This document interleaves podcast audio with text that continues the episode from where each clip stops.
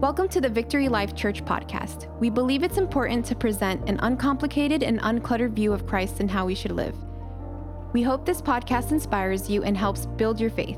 If you ever find yourself in the area, come check us out. For more information on services and events, visit us at blcministries.com and follow us on Facebook and Instagram at BLC Plantation. Open up your Bibles to Matthew chapter 5 as we begin a new series, departing from the book of Romans. Remember, the last couple weeks we talked about small groups. And by the way, you still have a chance to go online and sign up for a small group. The question has been asked can we uh, do more than one small group? The answer would be yes, you can sign up for more than one small group. There are many groups already going on as we talk, but there are some groups that will just be getting started. So you want to go online, sign it, fill out the form. By the way, if you're already going to a group, uh, would you please still go online? If you're part of the men's or women's in Sunday morning, if you're part of one of the groups that uh, that I have already been operating, please still go online and fill out that form so we can see who's in attendance in one of those small groups. That's where family takes place. That's where community takes place. That's where relationships are built. So be sure to go online and sign up. It's for you. It's for you. So the title of this morning's message is Happiness. Boy, we could use some of that. Happiness is. So I'm going to read the passage to you. So we're going to go to uh, the Beatitudes and we'll talk about it in just a moment. Chapter 5 of the Sermon on the Mount. We'll discuss a little bit about that, but let's read it. Now, when the crowds, when he saw the crowds, that's Jesus, he went up to the mountainside and sat down, and his disciples came to him, and he began to teach them, saying, By the way, how many have watched the Chosen series? Okay, that's where it left off at, right there, at the Sermon on the Mount. And, and so season three will begin shortly. Blessed are the poor in spirit. We're going to try to understand that a little bit better. For theirs is the kingdom of heaven. Blessed are those who mourn, for they will be comforted. Blessed are the meek, for they will inherit the earth. Blessed are those who hunger and thirst for righteousness, for they will be filled. Blessed are the merciful for they will be shown mercy. Blessed are the pure in heart, for they will see God. Blessed are the peacemakers, for they will be called the sons of God. Blessed are those who are persecuted because of righteousness, for theirs is the kingdom of heaven. And blessed are you when people insult you, persecute you, and falsely say all kinds of evil against you because of me. Rejoice and be glad, because great is your reward in heaven. For in the same way they persecuted the prophets who were before you.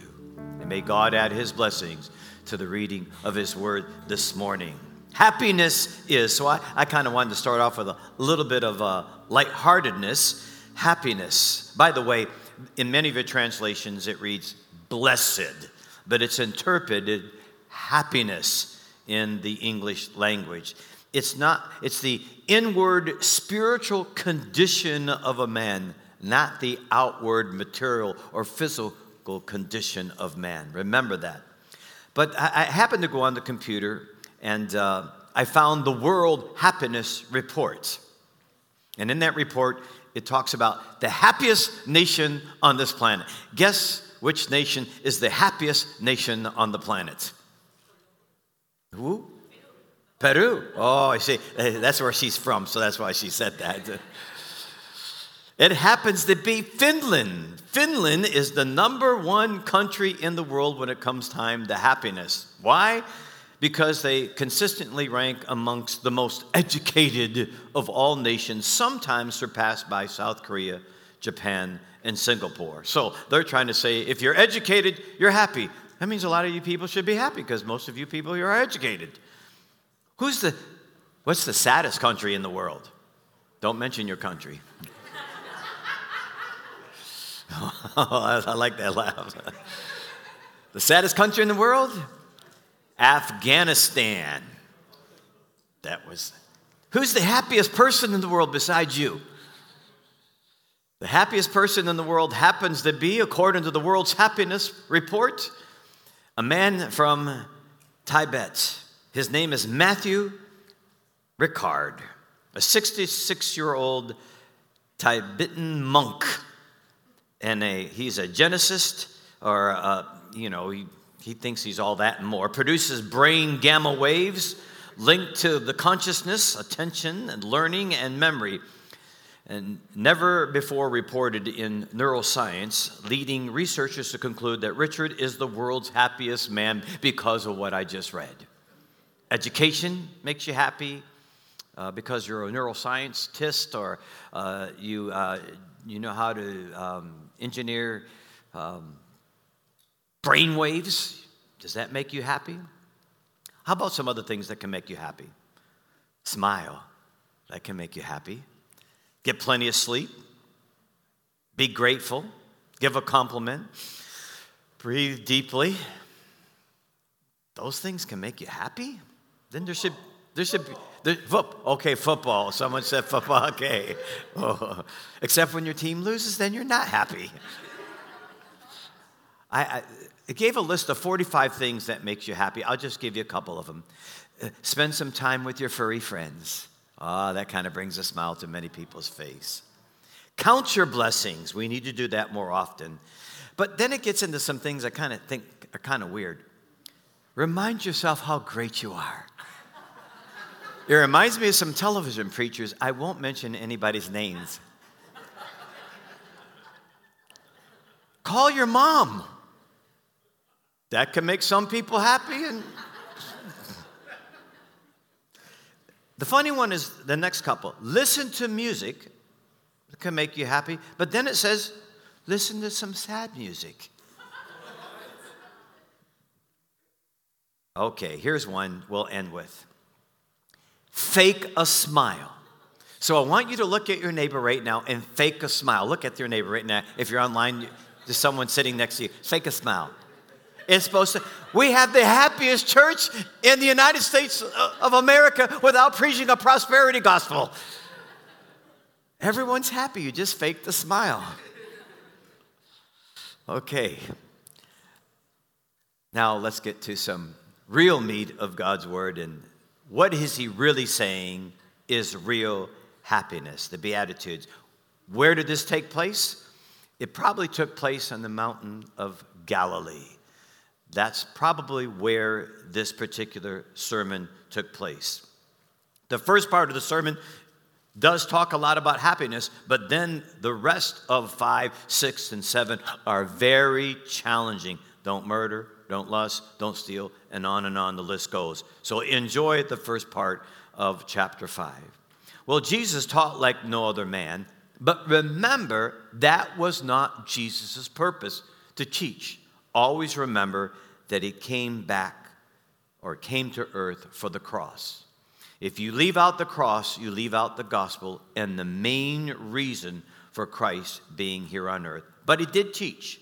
By the way, when he did teach, he sat, teachers sat, and you stood. So I was thinking of getting that school and trying that. I'm going to teach sitting down, and you're going to stand for the whole service. That's what they did. In fact, it gives credence to the scripture that teaches us in Matthew 23 2. The teachers of the law and the Pharisees sit in Moses' seat.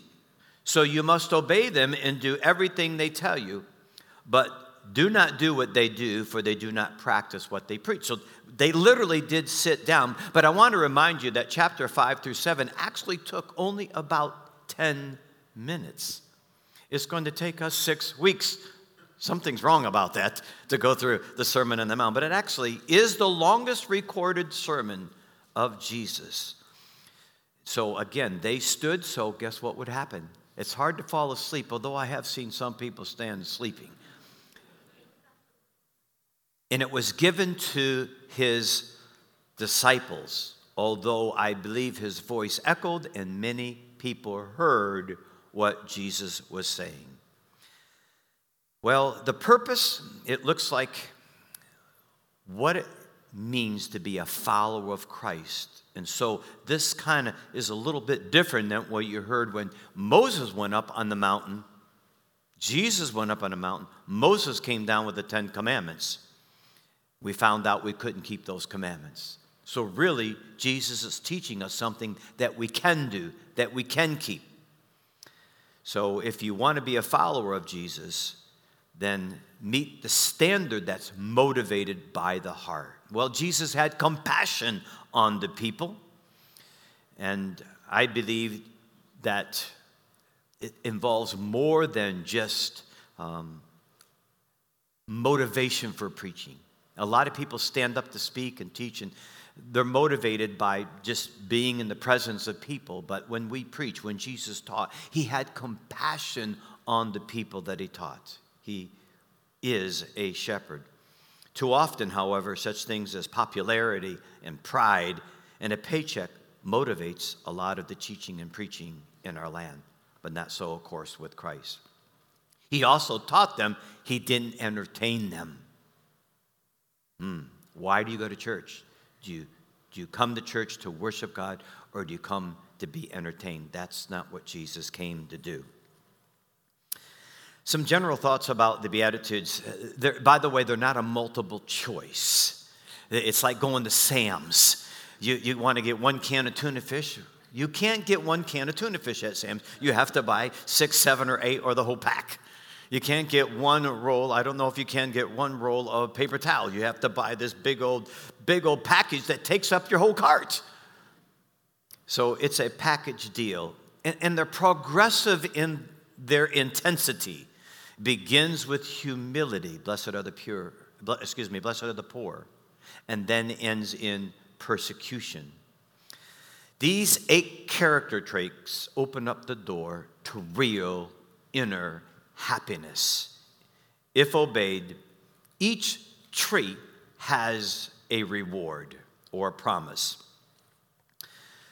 Again, I told you the word beatitude actually is not found in the Bible, it is translated happy. So there are eight beatitudes, eight points of blessings or instructions how to be blessed. So let's look at the first one. Happy are the poor in spirit in verse 3. Happy are the poor in spirit, for theirs is the kingdom of God.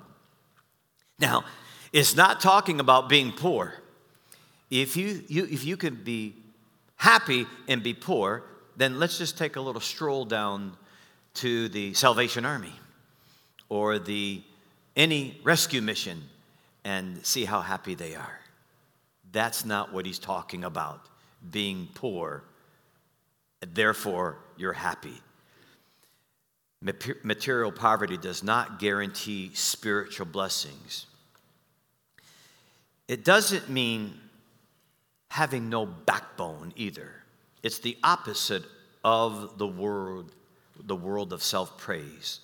Poor in spirit is not false humility, it's honesty with ourselves. It's, it's reminding ourselves how destitute we are about our sinful nature. How happy we would be if we recognize we have a sinful problem so we can be set free. I know Casey runs a freedom group to set you free, or people who are free. You, you can be in bondage to a lot of things. Blessed is the man, happy is the person that recognizes their spiritual poverty. That's what he's talking about. So now you can look to the one who will fill your appetite. Jesus is enough. And then you live that way, realizing that you are poor in spirit.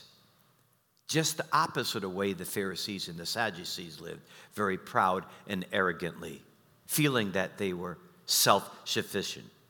The reward, if you recognize that you are in spiritual poverty, you're looking in online this morning, you realize I have a need, a spiritual need that I cannot fill. I have a void that I cannot fill. You are poor in spirit. Happy are those who recognize they are poor in spirit. The reward, is heaven, the kingdom of heaven. There is the kingdom of God, by the way. You'll see the kingdom of heaven and the kingdom of God used quite frequently in Scripture. Often they're synonymous terms. But in this case, the kingdom of heaven was where God is, and then there's the kingdom or the rule of God in the hearts of men. Luke 17 reminds us of that, and that's what this passage is talking about. God will rule in your life. Once having been asked by the Pharisees when the kingdom of heaven would come, Jesus replied, The kingdom of God does not come with your careful observation, nor will people say, Here it is, or There it is, because the kingdom of God is within you. So blessed are the poor of spirit, for theirs is the kingdom of God or the kingdom of heaven. That means God rules your heart. Happy is the person who is poor in spirit, for God rules them rather than the world or rather than themselves. Happy are the poor in spirit. The next one, the next beatitude, or you'll be happy if you mourn. Blessed are those who mourn, for they will be comforted. Once again, it's mourning over sin and you despise it. We see sin in the way that God sees it, and we seek to treat it the way that God does. Remember, Jesus mourned. Remember, Jesus brought the good news. But the Bible says about Jesus, he was a man of sorrows. Can you imagine knowing what Jesus knew? And all humanity, he said, Wide is the path that leads to destruction, and narrow is the path that leads to the life. We mourn over our family members who don't know Christ. We mourn over our friends and our coworkers who do not know Christ. We mourn over the condition of this world. Those who cover sin or defend sin certainly have the wrong attitude. We should not only mourn over our sin, but we should also meekly submit to God. Now, the first beatitude, blessed are the poor in spirit, recognizes one's sin. The second beatitude, one is remorse over their personal sin. I wonder, I wonder today if we are actually remorse over our sin when we come into the presence of God. One of the reasons why it could be uncomfortable for people to, to want to be with God is because of their comfort with sin. Are you remorse over what Jesus died for? Happy is the person that is remorse over their sin. Their reward? You'll be comforted by the Holy Spirit. He is called the Comforter. So it says, You will be comforted. The Holy Spirit comforts us when we mourn. The fact that mourning precedes comforting in the time sequence reminds us of the basic spiritual truth that the negative, recognizing you're a sinner, recognize you're addicted, the negative often must precede the positive in order to be able to enjoy these attitudes of mourning and being poor in spirit. We must be convicted before we are converted. We cannot have conversion without the condemning of sin, which brings conviction of sin. Again, let me say that sorrow, no more than poverty, is a blessed or is a blessed thing in it of itself. Let me say it again. That let me say that sorrow, no more than poverty, is a blessed thing in of itself. You see, God made laughter as well as tears. And grief is no more divine than gladness. The grief, like the poverty, must be of godly sort for it to profit much. Blessed are those who are poor in spirit. Blessed are those who mourn. Now, blessed are the meek, in verse 5. Blessed are the meek, for they will inherit the earth. the first few Beatitudes are closely related and come into proper sequence. The first, again, Beatitude is the recognition of our nothingness. The second one grieves over this condition. And the third one, meekness, is the resultant behavior in view of the first two Beatitudes. Now, meekness is not weakness or an easygoing disposition or even timidity. Neither are they deficient in strength of purpose. It is a gentleness of strength. I've always said I love strength under control. It's not biological, but a spiritual condition. It's not a henpecked husband or a browbeaten wife or a yes man on the job. That's not what meekness means. It's gentle, long suffering, and patient. Can you think of some characters in the Bible that were meek? What about Moses, one of the most meekest men in Scripture? What about Jesus? Here's what Jesus said Take my yoke upon you and learn from me, for I am gentle and humble or meek in heart, and you will find rest for your souls. For my yoke is easy and my burden is light.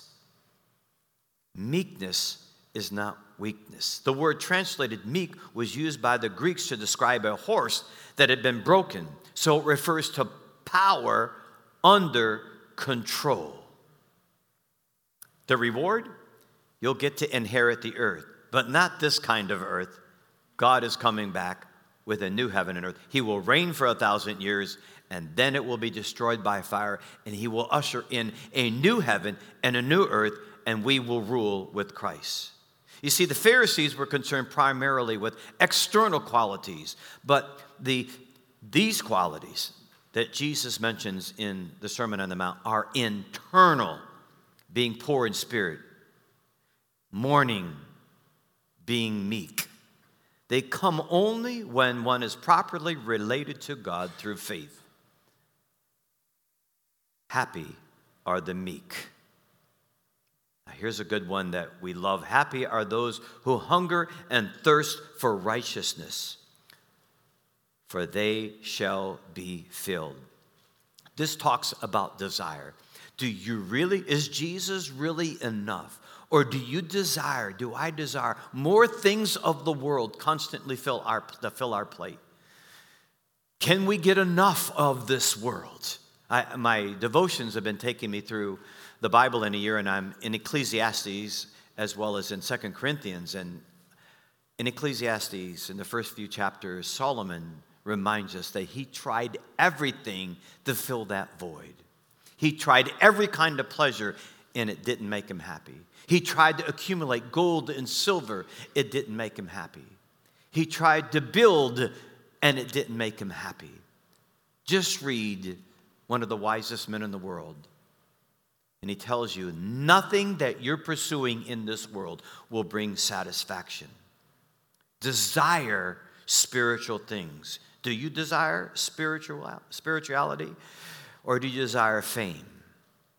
In this, the scripture teaches us blessed are those who hunger and thirst for righteousness. It speaks of an urgency. Psalms 42, you are, you are very familiar with this passage. As the deer pants for streams of water, so my soul pants for you, O God. My soul thirsts for God, for the living God.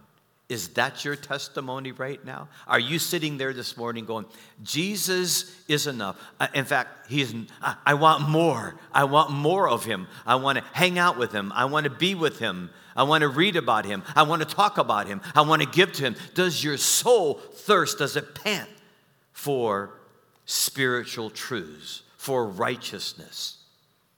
it really kind of speaks of the frequency, the frequency of the desire. Hungering, thirsting after righteousness will go a long ways in preventing lapses into evil. Hungering and thirsting for God. Do you hunger and thirst for righteousness? You will be happy, and you will not be happy if you hunger and thirst for the things of the world. Besides that, they can be taken away from you at any moment. God wants you and me to understand the brevity of everything. The reward, notice the sureness. It says, You will be filled. It is something that will actually fill your cup. and your cup will runneth over, as Psalms 23 indicates. Nothing in the world will satisfy. Solomon understands that. So, why then do we pursue those things? But if you pursue righteousness, you will be filled. Psalms 107. For he satisfies the thirsty and fills the hungry with good things. There is a place where you can sit at the banquet table and God will fill you up. You fill your, your gas tank up, it seems to go empty very quickly. Your refrigerator, you fill it up, it seems to be gone within a week. Your clothes closet, well, I won't go there because it seems to stay filled. The shoe closet, well, I won't go there because you have plenty of shoes. It is a place, though. It is a place of satisfaction. Blessed are those who hunger and thirst after righteousness, for they will be filled. Be sure to tell your children and your grandchildren who are always asking for things. Be sure to tell yourself when you look in the mirror because you're always asking God for something. Seek righteousness. Another attitude to have. Oh, I love to be around people like this. Blessed are the merciful. Blessed are the merciful, for they will be shown mercy. This is one attitude I have zero problem with because I look in the mirror and I understand how I want God to be with me. I, in turn, want to be that same way with people. Blessed are the merciful, when we experience God's mercy, when we experience Christ, and He gives us a clean heart and peace within, having received His mercy, we share His mercy with other people. We seek to help others. Are you a merciful person, or do you like to take out vengeance? Hmm. With all the things that have been happening in our world, I wonder how much we really want to practice this or do we want to get even. Remember, Jesus says, Vengeance is mine. If someone has wronged you, remind yourself, God said, I am the one who will avenge you. You practice mercy on those who have offended you. Well, giving mercy means giving without regard to merit. You and me, remember grace, mercy and grace. Mercy is not getting what you deserve. I don't see too many young people in here, but I certainly remember th- those times when we deserved a paddle and we didn't get it. And sometimes uh, my children, I think once or twice, uh, they've told me sometime when I paddled them incorrectly. My daughter's here reminding me of the paddle time. One time when I accused her of well, uh, she had holes in the socks, and we weren't, we weren't allowed when we were kids to. When we were kids, we got one, two pair of socks, one pair of shoes, and you certainly didn't wear the the uh, put a hole in your sock. You didn't walk around without your shoes. Now you go in everybody's homes, you take your shoes off.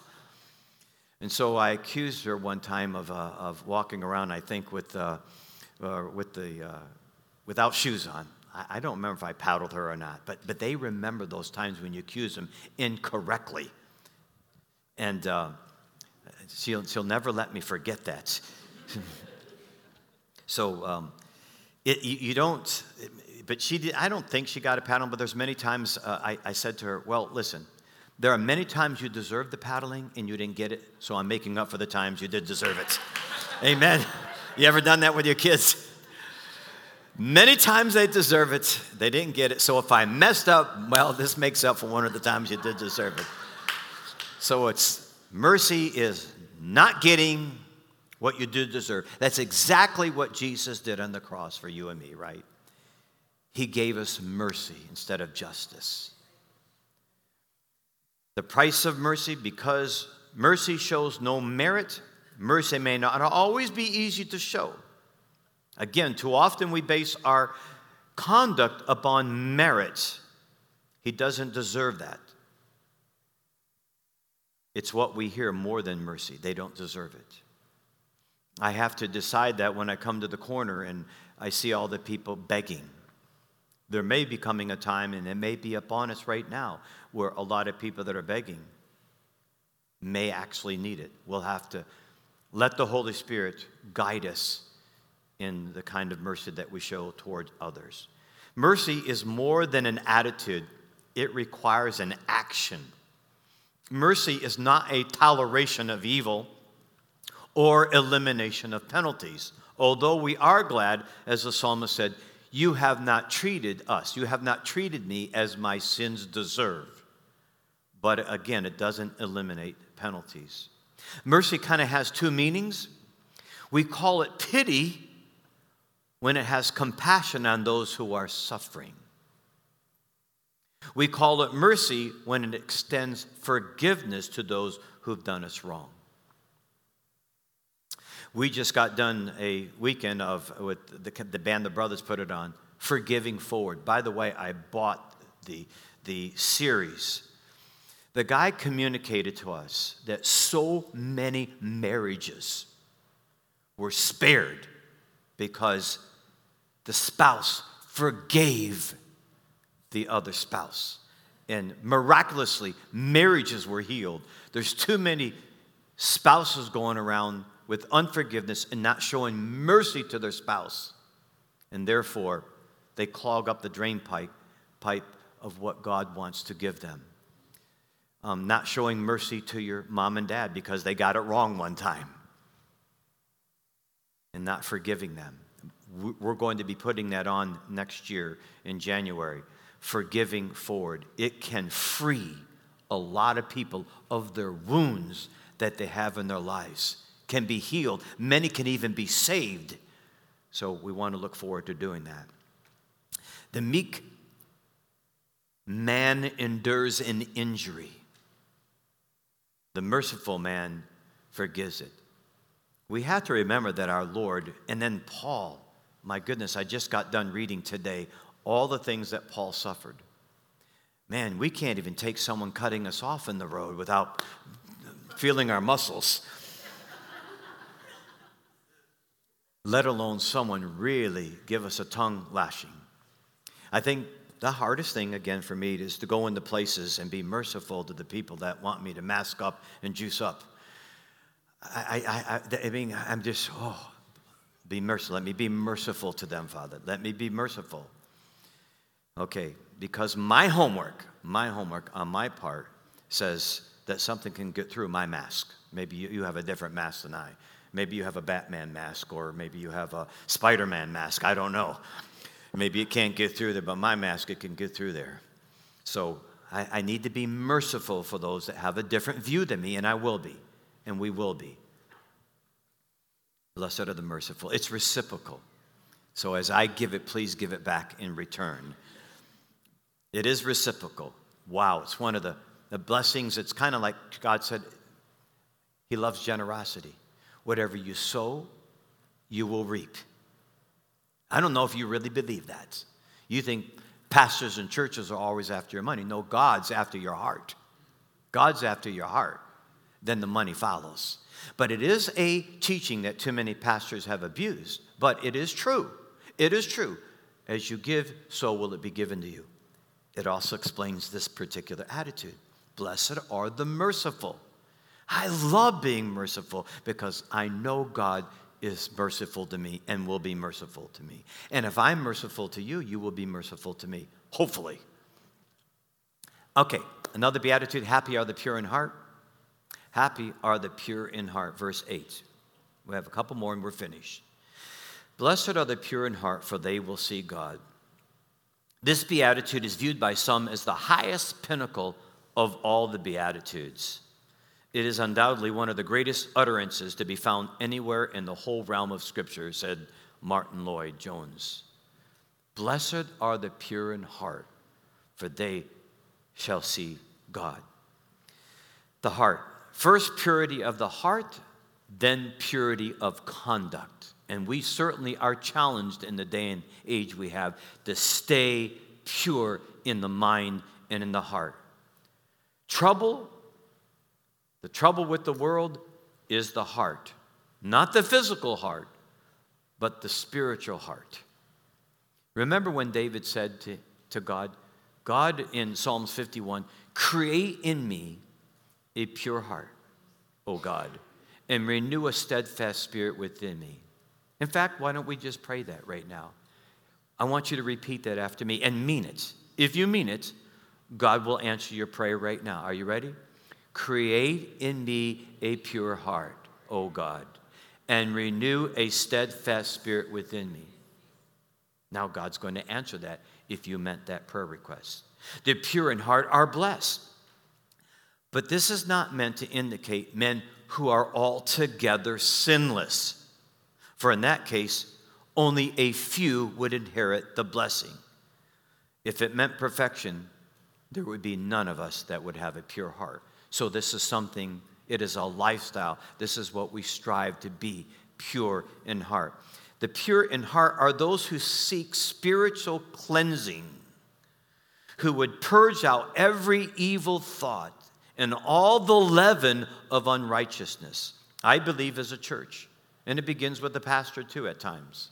Remember, we just celebrated the high holy days, the Jewish people did. And remember, even the high priest had to go into the Holy of Holies, confess the sins of the nation, and confess his own sin before he went into the Holy of Holies. We need to, as a church, really recognize the impurity all around us in the things that we watch, the things that we listen to, the places that we go. It's just available everywhere. So we have to be intentional in saying to our house, ourselves, God, I desire to be pure in heart. I want to be just like David. I want to pray this prayer on a regular basis. God, create in me a clean heart. Get rid of the leaven. And I thought about the leaven. Please go around in your house today and get rid of all the leaven. Get rid of all the things that are counter to a pure heart. The reward? Hebrews 12, 14 through 15 elaborates on this a little bit further. Make every effort to live in peace with all men and to be holy. Without holiness, no one will see the Lord. Now remember, he declares you holy. You are not holy. Hmm. If I could just get into your mind and your heart, get into your home, get in your car, if your car could speak, we would know that you're not holy and pure. But God declares you holy. You have not been made pure, you have not been glorified, but we're on that journey of becoming like Him. So make every effort to live in peace with all men and to be holy. For without holiness, no one will see the Lord. See to it that no one misses the grace of God and that no bitter root grows up to cause trouble and defile many. You see, most in the world don't want to see God, but they will change their minds at death. Let me say that one more time. Remember, blessed are the pure in heart, for they will see God. Without righteousness, without holiness, you will not see God. You cannot obtain holiness and purity without the drop of blood. Just think one drop of blood will make you holy. Applied to your heart, God will declare you holy. So if you're listening this morning and you're not pure in heart and you don't know God, just call upon Jesus Christ and ask Him to, to wash you with His blood, and He will save you. Happy are the peacemakers. Boy, do we need peacemakers today. Verse 9 there seems to be no peace in the world at all. Blessed are the peacemakers, for they will be called the sons of God. Oh my goodness. We hate turning on the television because there seems to be no peace. We, we don't want to watch the news because there seems to be no peace. Our politicians are offering no peace. Our, our doctors and nurses are offering no peace. The only thing they think that will bring you peace is to take a shot. And now they're saying after you take a shot, now there still is no peace. Now you got to get another shot and another shot. There's no peace in our land, but peace can be found in God. One of the most obvious facts in history and of human experience is that peace does not characterize man's earthly existence. There's no peace for two reasons the opposition of Satan and the disobedience of man. The fall of the angels and the fall of man established a world without peace. So don't expect the world to usher in peace. Don't expect a party, don't expect a government to usher in peace. The fall of the angels and the fall of man established this world without peace. Satan and man are engaged with the God of peace in a battle for sovereignty. If you can't look and see what's happening right now, then your head's stuck in the sand. There is something greater happening than meets the eye. I just want to tell you one, and I know they're lying to me, and I'm, I will be public about this. I went and got tested. We keep saying, Why do I say things in the pulpit? Because we're living in a world of lies. And they said I had the antibodies. I had the antibodies. I'm free. I'm free. I'm free of getting infected and anything. They said I have the antibodies. And I didn't get a shot. And my doctor said, my doctor said, yes, my doctor. You want to go to my doctor? I'll give you her name.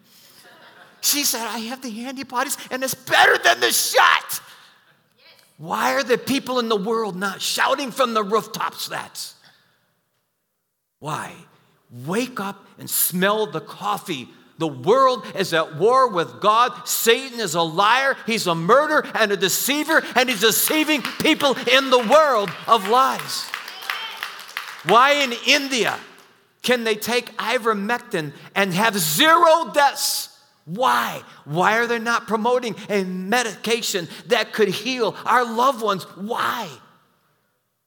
They're at war with God. There is no peace. The only peace you're going to get is in a relationship with Jesus Christ, and He will give you wisdom that the world does not have. They don't have the wisdom that you and me have. Okay, I mentioned two things. My wife said, Can you go one week without mentioning something? I think, I think I did last week. But it's, but it's what we're living with today. Amen? When I went to seminary, they say have a newspaper in one hand and have the Bible in the other hand. I'm not going to be oblivious, oh, excuse me, ob, ob, oblivious, oblivious to what's happening in the world. And plus, I care about people. But at least those two things you know is absolutely true. It's not conspiracy that if you had the COVID at all, you're free. You have the antibodies. You can walk out there and breathe in the air, no matter who's around you. Amen. Hallelujah. You can take a, a breath of fresh air out there. You can open up the window without a mask. You can actually walk in the street when nobody's around without a mask. Woo, hallelujah. Yeah, uh, well, I have some people laughing and some are not, so I'll be getting some emails, I'm sure, from Texas. Glad to have my daughter with me, by the way. She's all the way from Texas, Megan. And as you, some of you don't know, but her and her, her husband were here for 14 years, worked for me, and now he went on. And now he doesn't have any peace because he's not working with me. He's somewhere else. now I'm just teasing you. Well, those are things I, I, I, will always be a real person up here, and the things that I can be real about, the things that we know absolutely for sure, and it's not conspiracy, we will bring forward those things and tell you about them so you can prepare. And uh, I, I have some, by the way, I have some medication in case I breathe any foul air in. It's called, you guessed it, ivermectin. And you can get it. Just call online doctors or call a friend and ask them, and they'll get you some. Okay, we'll end here. Blessed are the peacemakers, not the troublemakers. That's who God promised to bless. Finally, happy are those who are persecuted because of righteousness. Let me tell you something. As I stand here today, as we opened up a year ago on Mother's Day, there was a lot of people that didn't want us to open. And our church has been nothing but blessed since. I can't put my finger up in the wind and go, okay, which way is the world going? I do appreciate some men that I've surrounded myself with, and I talk to them about decisions that, uh, that we're going to make. But there are things that I'm not going to be silent about. But neither will I say things just to get brownie points, and neither will I say things just to make people mad. We love all people because we're God's children. We love people no matter the decisions they make. But we have opinions too, and we will not be silenced. Amen. We all have opinions. I, I like this team, you like that team. There's nothing wrong with that. But we need to speak the truth in love. But we will be persecuted because of the stance that we're taking. And here's another problem that you see. Why are the people that decide the antibodies are okay and not the vaccine? Why are you making fun of us? Why are you belittling us? Why are the hospitals and the workers making fun of us and belittling us? They know many Christians have a problem with what's happening in the world. They're persecuting us just because we believe we can count on our Maker for our health and wisdom and knowledge and understanding that's available to anybody that will just do some of their homework and not get their marching orders from, you guessed it, the media. Do your homework and you'll discover what many of us discovered. Why are they trying to rob us of peace in this country? There's, I started this by saying there's a greater, greater force at work than meets the eye. You have to look behind the curtain and see what's going on. It's the devil and his demons. It is his world right now. He has he is the prince of the air and he's working through our governments of the world. He's working through pharmaceutical companies. He's working through the media. He's working through now employment. They're trying to rob us of our peace. But your peace doesn't come from this world, it comes from God. He said, Blessed are those who are persecuted because of righteousness, for theirs is the kingdom of God. Blessed are you when people insult you, persecute you, and falsely say all kinds of evil against you because of me. Rejoice and be glad, because great is your reward in heaven. For in the same way they persecuted the prophets who were before you. We're going to have to have these attitudes that I just talked about being pure in heart, being meek, being merciful, so that how we respond to the attacks because we make a different decision than they make. Or even political because you make a decision here and they make a decision here. We as Christians no matter what side of the aisle you're on, or no matter what side of the vaccines you're on. I know God has called me to love everyone no matter what decision they've made. I know that, and I will do that. But those who have listened, you need to be just as merciful and compassionate to those who have not and quit practicing persecution. Let us have the kind of rights that have been granted to us by God and by our Constitution, that we have a right to decide the medical attention that we need for our own bodies. Nobody has that right over your body. Where are the women liberals who say we have rights over our bodies to do what we want? If we want to take the life of a child, we can do that. How come they aren't arguing this case and defending our cause that we have a right? to do what we want with our bodies, meaning that we can decide what we want to put in our bodies and what will not. So that time is upon us. Remember, the, John said this as we end. John 15, 18 says, If the world hates you, they hate us. Quit trying to please the world. I want to be careful when I stand up here. I want to preach the gospel. But I already know the world doesn't like me, and I don't like it. I don't like the world. I don't like the world's philosophy. I don't like the world's basically, most of its entertainment, it's anti God. I don't like the education, most of the education. You have to get educated, but you're going to have to debrief them when they come home, parents. If the world hates you, keep in mind they hated me first.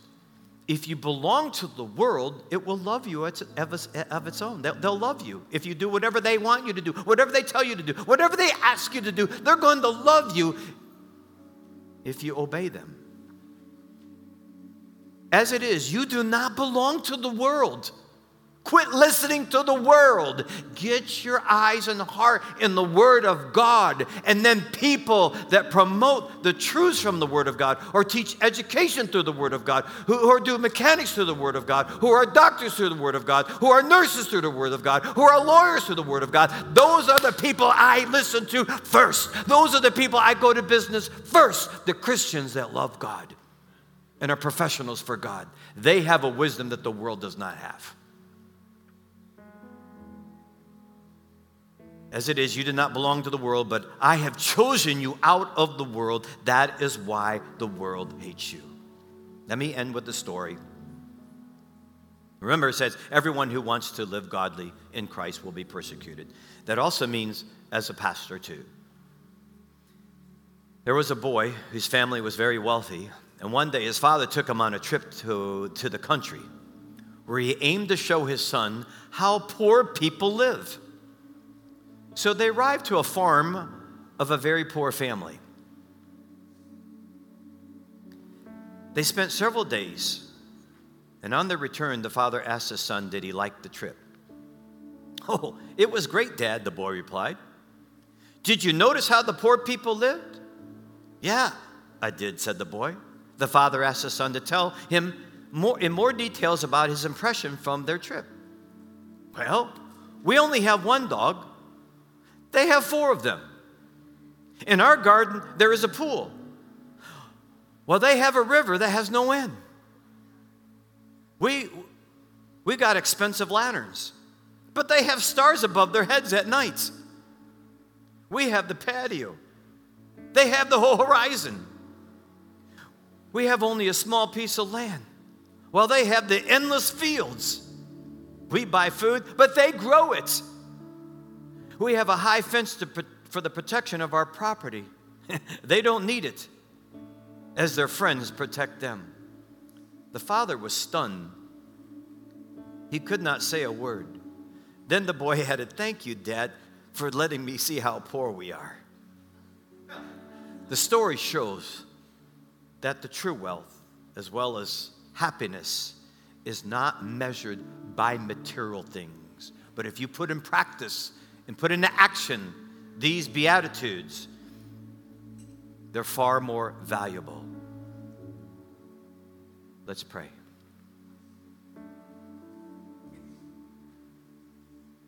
Father, unite us as a church in Christ Jesus even though we may see things a little bit differently, would you unite us, please? But remind people that believe the opposite way, Father, that when I stand up here to preach and teach, I want to teach the truth, speak the truth, and then speak the truth that really is out there in life. And one of the truths I speak, Father, is you said if we don't believe in you, we will be judged, and then hell awaits us. We know that many churches, Father, are not teaching there's a hell, and will be persecuted for that. But remind someone listening to the sound of my voice that they can escape hell, escape judgment, by calling on Jesus to save them and make their peace with God. Remind them they can do that right now, right where they're sitting or right where they're watching. Ask you to forgive them. Call on Jesus and he'll save you. Father, help us incorporate these truths into our lives. Help us to take a stand, a loving stand. Help us to pray for one another in the workplace where there's a lot of persecution happening, where people are wondering whether they're going to keep their jobs or not. Help us as a church know what we should be for such a time as this. Are you coming in the clouds soon? Or is this going to be around for a little while? Would you show us what we need to do? But help us have these attitudes that will help us ha- have a real smile on our face and not a fake one because we know all is in your control.